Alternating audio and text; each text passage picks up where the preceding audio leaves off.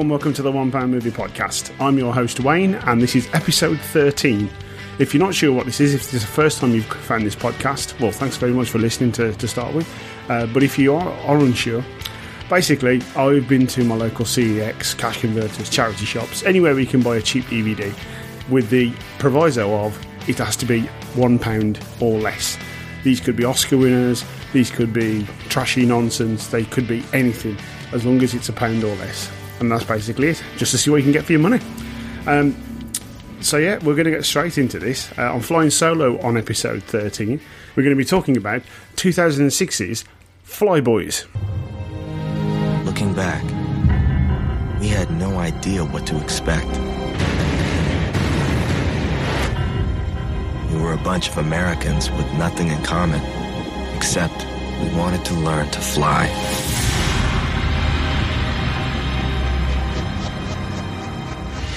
Gentlemen, you have bravely volunteered to preserve freedom. Captain tell you the life expectancy for pilots around here is three to six weeks. That guy sure knows how to make friends. All his friends are there. This is your quarters. Frenchies sure put on a nice war. Got any objection to rooming with a colored man? Heard it's good luck to rub your head. I wouldn't do that if I were you. Sorry, fellas. This room's reserved for killers. Did you uh, slip there, killer? Going to war in two days. You worried about me? The Germans are moving toward Paris. Cassidy will be your squadron leader. Any questions? Will we be back by lunch?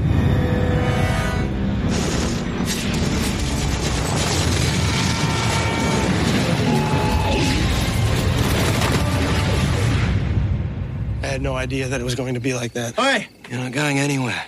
Not till you drink with us. Thought it was only for killers. You'll do. I thought there's supposed to be some sort of honor in the way we fight. You gotta find your own meaning in this war. I'm not gonna leave you. Figure as long as I'm up in the air, they can't see me. They won't mind if I'm back. I just watch you guys day after day, wondering how you do it. I stay here to get the ones that killed my friends.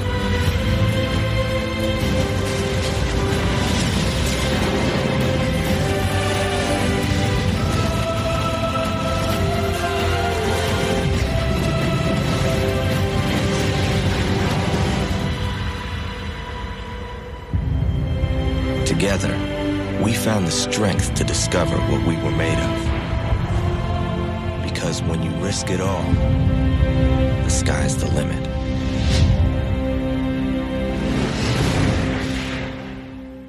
So, Flyboys from 2006 is directed by Tony Bill. It has an IMDb rating of 6.5 out of 10, a Rotten Tomato score of 33% from critics and 67% from audience. It has a running time of 132 minutes, a budget of 60 million, and it grossed 17.8 million worldwide. It stars James Franco, Martin Henderson, Jennifer Decker, and Jean Reno. And now I'm going to read you the synopsis. This is direct from the back of the DVD. So, Flyboys soars to new cinematic heights with spectacular special effects and thrilling edge of your seat aerial dogfights. Inspired by the true events of the legendary Lafayette Escadrille, this action packed epic tells the tale of America's first fighter pilots. These courageous young men distinguish themselves in a manner that none before them had dared, becoming true heroes who experience triumph, tragedy, love, and loss amid the chaos of World War One. Hang on for the ride of your life. So, a bit of background on the film. The DVD tells me uh, several times that this is from the producer of Independence Day, Dean Devlin. He's also a writer for Independence Day, as well as 90, 1960s Godzilla, Stargate, Geostorm, and Universal Soldier, along with Stargate SG1, The Librarians, and he co-wrote this, so he has a, a massive background in big budget action films. As no studio would back this film, a group of filmmakers and investors, including producer Dean Devlin, spent 60 million to market the film. The film was shot on location in the UK and uses some of the same locations as Band of Brothers and Saving Private Ryan. The Airdrome aeroplanes, uh, they built four replicas of the the Nieuport 17 plane. Uh, the other aircraft used are a mix of authentic and replicas. The character of Beagle in the film is named after Snoopy from the Peanuts uh, cartoon, who famously tangles with the Red Baron throughout the cartoon. Director Tony Bill, he was a producer producer on Robert Redford and Paul Newman's The Sting from 1973. He's a director of 32 movies and TV shows, including My Bodyguard from 1980 and a film called Five Corners. He has a, he spans genres from teen comedy to crime to action adventure. Definition of a journeyman director, this fella. He has also he has 60 credits as an actor, including Bonanza, Dr. Kildare, The Man from Uncle, Ice Station Zebra, and Pee Wee's Big Adventure. So been a, quite a few things this chap as well. So so James Franco, who plays Blaine Rawlings in the uh, in the film, he has 147 actor credits to his name. He uh, first found found fame as Daniel Desario in TV sitcom Freaks and Geeks. Then his first hit film was Spider Man. He played Harry Osborn. He's also a regular collaborator with Seth Rogen. You know, the Pineapple Express. This is the end. He has 39 director credits to his name. Um, his first being The Ape from 2005, and he's also Oscar nominated for The Disaster Artist, which if you haven't seen, that's a brilliant film. Uh, make sure you get hold of that one. He has his own production company as well, which is called uh, Rabbit Bandini Productions, through which The Disaster Artist and The Iceman were made. Uh, and he's lectured film classes at New York University, University of uh, Southern California, and others. Jennifer Decker, who plays Lucienne in the film, she's a French actress with 25 credits to her name, mainly French uh, films. In a film called Bank Error in Your Favour which is a really bad translation. Hellphone, obviously, uh, Flyboys being the biggest English speaking part she had in her credits. That's all I could really find out about Jennifer Decker. Jean Reno, who plays Captain Thoreau, he has 108 actor credits, uh, possibly best known for his work with Luc Besson in Leon the Professional. He turned down the role of Agent Smith from The Matrix to do Godzilla, which I found very interesting because that's a different film if you put Jean Reno in um, Hugo Weaving's part. Uh, he's also mentioned um, the song Cos- uh, Cosmopolitan by Vincent de, de I've listened to it, and it's possibly the most French song I've ever heard in my life. Give you a bit of critical response now. So, Matt Mungle from the Phantom Toll Booth.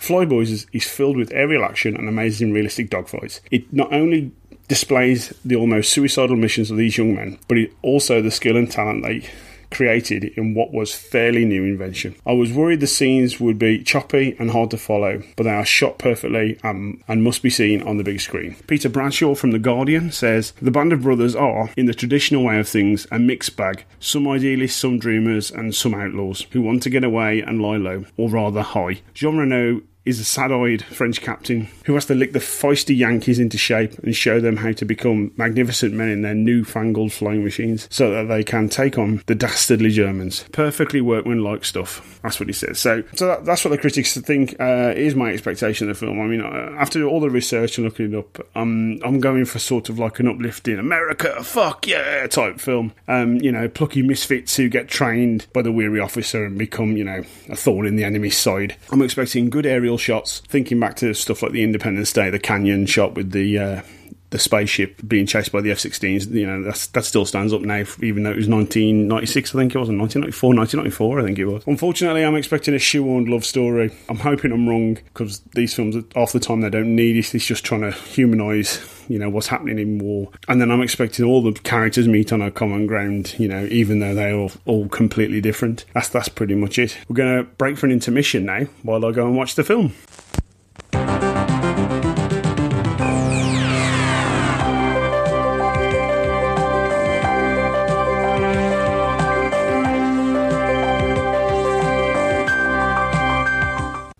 I'm back. I've just watched the film. So, firstly, before we go any further, if you intend to watch this film, please stop the podcast now because I'm going to spoil this film from start to finish. So, massive spoilers from here on in. You have been warned, spoilers ahead. So, my initial reaction after watching this it's less America fuck yeah than I was expecting.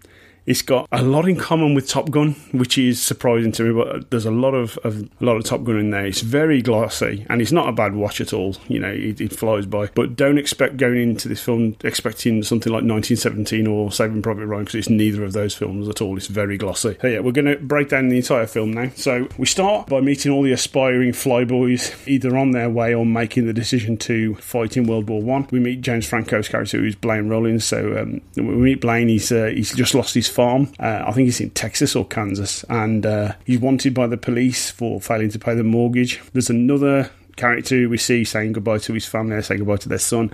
There's a boxer in Marseille who has decided to walk away from boxing because he wants to be a pilot. And there's an English gent who tells his son, War will make a man of you. So uh, they all assemble. They get on a train which is bound for Paris. Apart from Franco, Franco goes missing at this point. You don't see him for a bit. This scene is the fish out of water moment, you know, foreign land, strange language sort of thing. Really good transition here. So they get off the uh, they get off the train in Paris and they sort of look up to the sky and you see like you know 19 1915, 1917 sort of Paris skyline, and then the camera pans up to a plane flying across, and then as the plane flies across, the camera pans back down, and we find that we are we find that we have left Paris and we are now at La- uh, Lafayette Escadrille Aerodrome in Verdun, France. I mean, that's that's the first seven minutes of the film. Um, lots to take in, but it's very quick introductions. Some some fast. Uh, you don't get their names at all. It's cleanly made and it's bright. It's not gritty. At Lafayette Field, we meet Captain uh, uh, who is Jean Reno.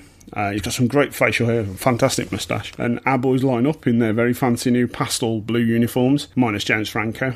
As the captain speaks, plane, a biplane circles the field, billowing smoke, and nobody bats an eyelid at this at all. As all this is going on, Blaine, James Franco, has turned up late and sets his stall out. Then we'll see which one of you becomes your squadron's first ace. That'll be me.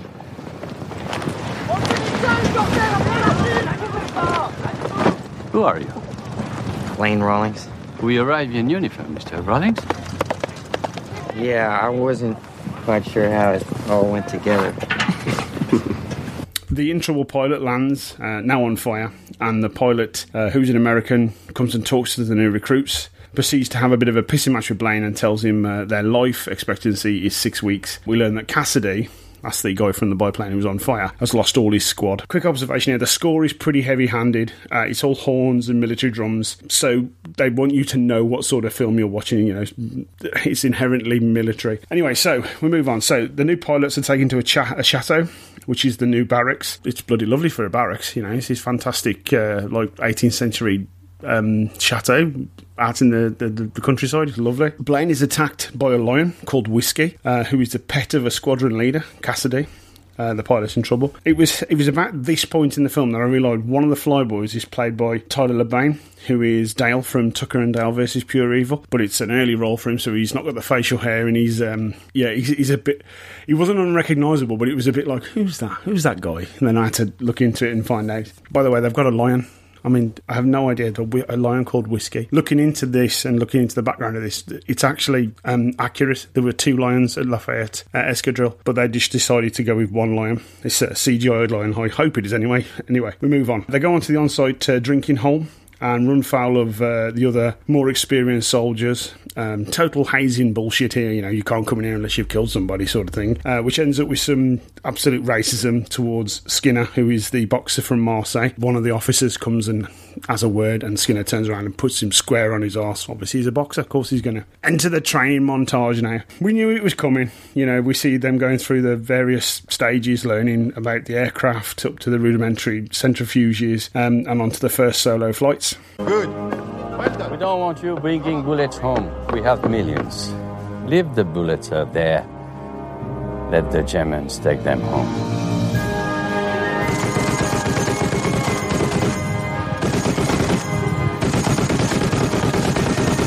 Beagle is one of the lesser flyboys. He hasn't taken to shooting while flying uh, well at all. One of the superior officers requests Blaine take him up and try and talk him out of shoot, you know, and um, so he goes up, makes a right hash of trying to shoot this model plane on the floor, and then they go for a bit of a fly. And they run out of fuel and crash. When they wake up, they're in the, well, I believe it's a bordello, and uh, everyone is beautiful. And uh, Blaine, when he wakes up, he's got an injury to his leg, and he asks this very beautiful woman, he basically comes straight out her and asks her if she's a prostitute, but she doesn't understand because she doesn't speak English. Uh, the squad pick them up, and we meet some more new recruits. Apparently, I've come straight from primary school. Yeah, then they must be about ten years old, something like that. There's a there's a lovely shot of a new plane arriving here as well. This is the sort of like next part along. It, it arrives through some of the thickest fog I've ever seen in my life. But it's uh, yeah, it's very you know. Oh, look at this brand new machine, and it comes through. The flyboys get all arse and crafty at this point now, and they put insignias on the planes, you know, top hats, boxing gloves, pair of legs, you know, to identify them in the air. The squad gets their first mission uh, with Cassidy as squad leader. Cassidy and Blaine have a somber conversation about uh, who should be uh, who he should contact in the event of his death. Uh, lots of bits with the lion. I'm, I'm, it's really well CGI'd lion. To be fair, I don't know if it is CGI. Where he's and and and where is this lion getting his food from? You know, they're in the middle of a war as it's happening. So they head off to the skies. Uh, some nice shots of them flying, and I, I, think it's a good mix of CGI and real. I mean, I could be wrong. It's just it's, that's how well shot it is. Uh, and they fly over luscious green fields to the desolate battlefront. Uh, they fly higher to avoid the gunfire and run into the Luftwaffe, who arrive through a blind spot in the sun. Really good shot. This fantastic. They come they come out of the sun, you know, out of the blind spot of the sun, firing. It's, it's really well done. Uh, our would be heroes they get well and truly battered and spanked. One of the primary school kids, his plane gets shot down and uh, he manages to land only to be gunned down like a dodo. We then get back to uh, Lafayette Field and we see the heavy price that the squad has paid and we learn about the German aces, the, uh, the Black Falcon, who gives no mercy. They get invited to the mess hall for drinks with the veterans. Blaine gets upset no one is grieving they tell him there's no room for grief. I suppose that's right in World War One, isn't it? Uh, Blaine goes to the bordello to find the girl who looked after him, and we find out her name is Lucienne, and she's not a bordello worker, uh, but a farm worker who was dropping off supplies. Blaine goes to the farm. Though there's a language barrier, we find out that Lucienne's brother and wife, who owned the farm, were killed in bombing in a bombing raid, and now Lucienne is a carer for her nieces and nephews. Blaine puts on a Wild West type show, riding a horse. This part of the story grinds the entire film to a halt. Uh, you know, so what I was saying in my expectation, I was uh, hoping for a non-love story, but they've thrown one in, and this does actually grind it to a halt. You know, you've had a really nice 25 minutes here where it's action after action, and it just it just slows everything right down. Luckily, though, uh, we get back to some more dogfighting. Uh, Blaine takes out a giant biplane. We see the whole squad have got better, except for Beagle. Uh, Blaine goes toe to toe with the German ace, uh, Double Saber, who killed the primary school kid. Blaine has him dead to rights, but his gun jams as he tries to unjam his gun. The double saber maneuvers himself behind Blaine, but doesn't shoot because of some code. You know, like oh, I've got you dead to rights, so they, he doesn't shoot him. Don't know why. It's just one of those things. Back on the ground, uh, Lowry, who is Dale from Tuck- Tucker and Dale, uh, confides in Blaine. Uh, he thinks something is wrong with Beagle. What? There's something not right about Beagle. You know. What do you mean? I mean, he doesn't get any mail, right? So? Yeah, he never hits any of the Germans he shoots at. No. A lot of guys don't have kills. And now he's a, an expert on German aircraft. When did that happen? Man, scratching fleas on a stuffed dog. Nothing there. All right, we'll see. But hey, I'm telling you, there's something not right with that guy. After this, Jensen, another pilot, has some really severe PTSD uh, while the other pilots look on, and he's grounded. After this, he can't fly again. Blaine flies to see Lucienne. Time has passed as they can now both speak broken English, stroke broken French. He takes her up in the plane. It rains. They land and kiss. Like I said, more shoe love story. Blaine gets back to the chateau, where Lowry has gone to the captain and told him of his suspicions about Beagle. We find out uh, his real name is Becker, and they accuse him of being a spy. He comes clean and says he's fled America uh, as he was a bank robber, but not a very good one. Your behavior has raised suspicion among the men, and now we discover that uh, Eddie Beagle, it is not your real name. It's Arthur Becker, huh? So I changed my name. You're from Wisconsin, I see. There's a very large German population in Wisconsin, and your name is German. I'm no spy. Why didn't you give us your correct name? Are you a German sympathizer? No. We will find out the truth. Look, it's not what you think. Why not? We shoot spies, you know? I committed a crime back in the States. Spit it out, Beagle. I robbed a bank. Okay, I was in debt to a bookie, and I needed the money. Was anyone hurt in the robbery? No, How can we be sure? because I used a toy gun. Excuse me? Used a toy gun. It was all I had. Our aces once again uh, take off in the air against the Germans who are attacking uh, fleeing refugees. Quite a violent scene, this. Lots of blood spilled, lots of shooting innocent people. And yeah, quite rough. More good fight scenes. And Blaine catches up with two sabres and lets him off, so they are even. But straight after this, um, but straight after that moment, he's shot down by Beagle and that's his first kill. Then Beagle gets shot down and crashes his plane in no man's land, and his arm gets stuck underneath the wreckage. Blaine lands an attempt to uh, do a daring rescue. They're assisted by a French soldier who, who gets shot. Uh, Blaine gets Beagle out by cutting his arm off. Funny that because James Franco's in 127 hours, which is about cutting your arm off as well. I, I just realised that as I've read it. So we go back to the chateau. Uh, Blaine and Cassidy share a moment, and Cassidy dispels his myths and talks about um, the uselessness of war. I was a lot like you. Full of idealism, maybe even a sense of honor. And now you realize this war ain't gonna be won by either side. Someday it'll just end.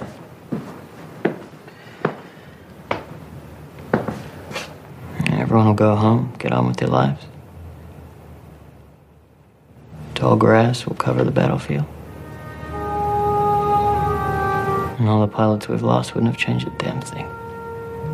We cut back to Lucienne. Now Lucienne is washing up, and she sees the Germans market, marching across her land. Blaine finds out and steals his uh, steals his plane, and in a bid to rescue her and uh, Lucienne and her nieces and nephews. Cut to the captain saying when he lands, arrest him. Uh, Blaine first takes the kids, then he goes back for Lucienne. The house is now completely surrounded. Uh, quite a tense moment in the film, to be honest. She escapes um, and gets shot in the sol- shoulder as she as they take off. Blaine gets her to the barracks and uh, the field hospital where she goes, uh, where she gets looked after. Captain Thoreau gives Blaine a round of fucks, but then lets him off. I have filled out the papers, formally charging you with dereliction of duty. That sort of thing cannot be tolerated in a military unit. Not even this one. Reports indicate that an escadrille pilot flew four French refugees out of occupied territory while being shot at by both riflemen and anti aircraft cannons. Busy night. I have been in direct communication with the HQ in Paris over your little escapade. They agree with my recommendation completely. So it won't do you any good to go over my head. Take the cuffs off. Sir? Unless you want to fly his plane. But I think I forgot to sign that. Ask me about it again tomorrow. Congratulations, Rawlings. And don't ever do that again. The aces find out the Germans are advances with a squadron and a Zeppelin. Our boys have become hotshot aces now, shooting down uh, the enemy for fun. A couple of minutes in, enter the Black Falcon. Cassidy and uh, the Black Falcon face off, and Cassidy is unceremoniously shot. He gets shot through the like upper chest, but uh, in the last ditch before he dies, he commits Harry Carry and flies straight into the Zeppelin, and that's it. He's dead. Honestly, at this point, I thought this was going to be the last battle of the film, but then we cut to Cassidy's funeral, so yeah, and and we uh, hear Jay, we hear Blaine give Cassidy's eulogy. If I do not return, my burial is of no import. Make it as easy as possible for yourselves. I have no religion and do not care for any service. The omission would bother Porter, I guess I would stand the ceremony. Good luck to y'all. Viva la Escadrille. The only real friends I ever had. Cassidy. A lot of us owe this man our lives. We won't forget him. Cassidy makes uh, Blaine the wing commander. Blaine goes to find Lucienne to see if uh, she's still in hospital. She's left hospital and is being evacuated with the kids and her uncles now come to pick them up. Why weren't the kids living with the uncle in the first place? You know, they're living with this like early twenties girl in, in this farmhouse in the middle of nowhere. Why weren't they living with this uncle in the first place? But that's that's a story for another day, I'm sure. So Blaine and Lucienne say their goodbyes, and uh, we've got to say at this point, fuck me, they love this score. They really do.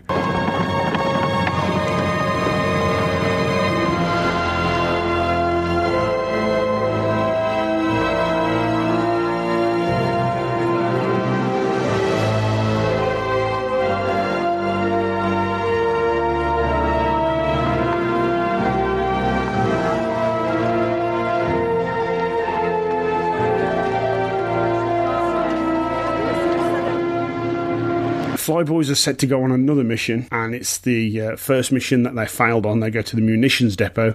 This is the first mission they went on and totally got their asses whipped, so they're going back to destroy this munitions depot now. And it's the final battle, so uh, Black Falcon shows up. Beagle flies with a hook for a hand after having his arm cut off on uh, No Man's Land. He's now flying with a hook for a hand. Pretty impressive that. The bomber they're protecting blows up the factory. Black Falcon flies away. They return to the aerodrome where Blaine, where Blaine returns to the sky, you know, to finish the job, as it were. He uh, destroys loads of stationary planes, and then uh, Black Falcon uh, goes back into the sky, and they end up in a one-on-one dogfight with him and Blaine. Black Falcon is then joined by two of his planes, who are shot down by the PTSD survivor Jensen, who has finally found some courage and jumped into a plane. We then cut back to Black Falcon, who is completely fucking Blaine up big time. You know, he shot his plane up to death, gets him in the shoulder, and then uh, Blaine does some aerial acrobatics, and then they're sort of banking around each other, and then Blaine just pulls a gun out and shoots Black Falcon unceremoniously, really. Then they fly off home, doing some nice cartwheels in the sky. We round up now and then through pictures and they flash up the stars. They tell us what happened to these surviving airmen after the war. You get a,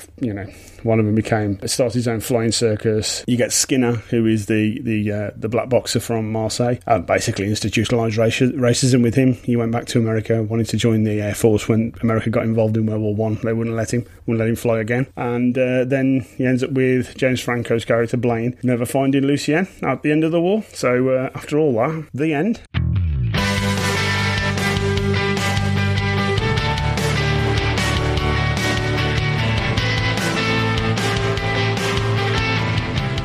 So, to sum up, it's a pretty formulaic film. There's no emotional weight at all. It's pretty much by the numbers, you know. They turn up, they get trained, they fly, they get their asses handed to them, they get better, people die, bits and bobs in the middle make no difference really. I was expecting a bit Biggles-ish, you know, the old comic books from from around that period, you know, the Biggles versus the Red Baron. It sort of is that, but not really. You know, it's I mean, it's basically Top Gun World One, World War One style. You know, that they turn up, they learn how to fly. There's a, a shoehorn love story. A, a, lot of the characters have have attempted backstories, but basically they're just cannon fodder. You know, the the, the flights and dogfights are really really really good. It's a really nice mix of CGI and real footage. There are some really and it's really smooth. You know, um, you can see all the action and all the dogfighting really quite clearly. There's nothing in this. It's not Michael Bay's Transformers at all. You can see it all. It's really it's done quite a distance. It's really good. The love story you know, between Lucienne and Blaine. It's there to humanise the war. That's what it is. Uh, it's never sold as that type of film where you've got that melodrama, something like Hanover Street or something like that. It's not. It's not that sort of film. For me, it's more of an action film, and they shoehorn this in and, and, say it's an action film, they do try and chew on some social commentary and you know about the racism that Skinner would have faced and and, and the class structure of, of the 1900s, as it were. And and they could have. The thing is, they could have lost the love story completely, and it wouldn't. Nobody would have noticed. It would have shortened the film as well. I mean, the film's two hours long. It could have been shortened by um, at least 25 minutes. I think. I think Skinner's story would have been a better way into this world, following that guy and seeing the prejudices he would have had to overcome to become this this fighter pilot. But you know, they they make no real bones about it. It's not his film you know, but it could have been like fighting tyrants in the sky and racists on the airfield. But he's just he's just relegated to a side character, really. So we'll uh, move on to my verdict. Gentlemen of the jury, reach the verdict. Considering all the facts and arguments presented by both counsel, and after careful deliberation, the jury will retire and consider the evidence. Ladies and gentlemen the jury, have you reached a verdict? Prepare to be judged. Although this is a by the numbers and very predictable sort of a film, it's a very easy watch and it's well made, it's well acted. The the CGI throughout is really really well done.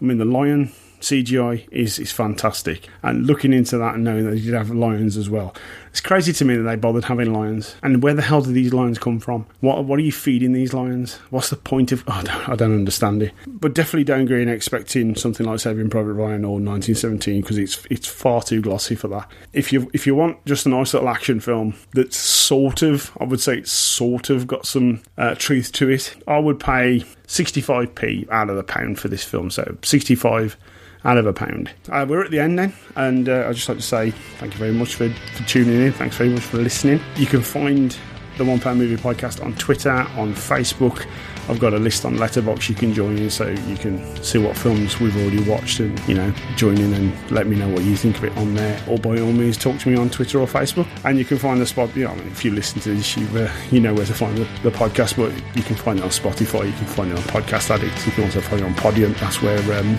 my my hosting site is. So yeah, I've been Wayne, and you've been listening to the One Pound Movie Podcast. See you again next time. Bye bye.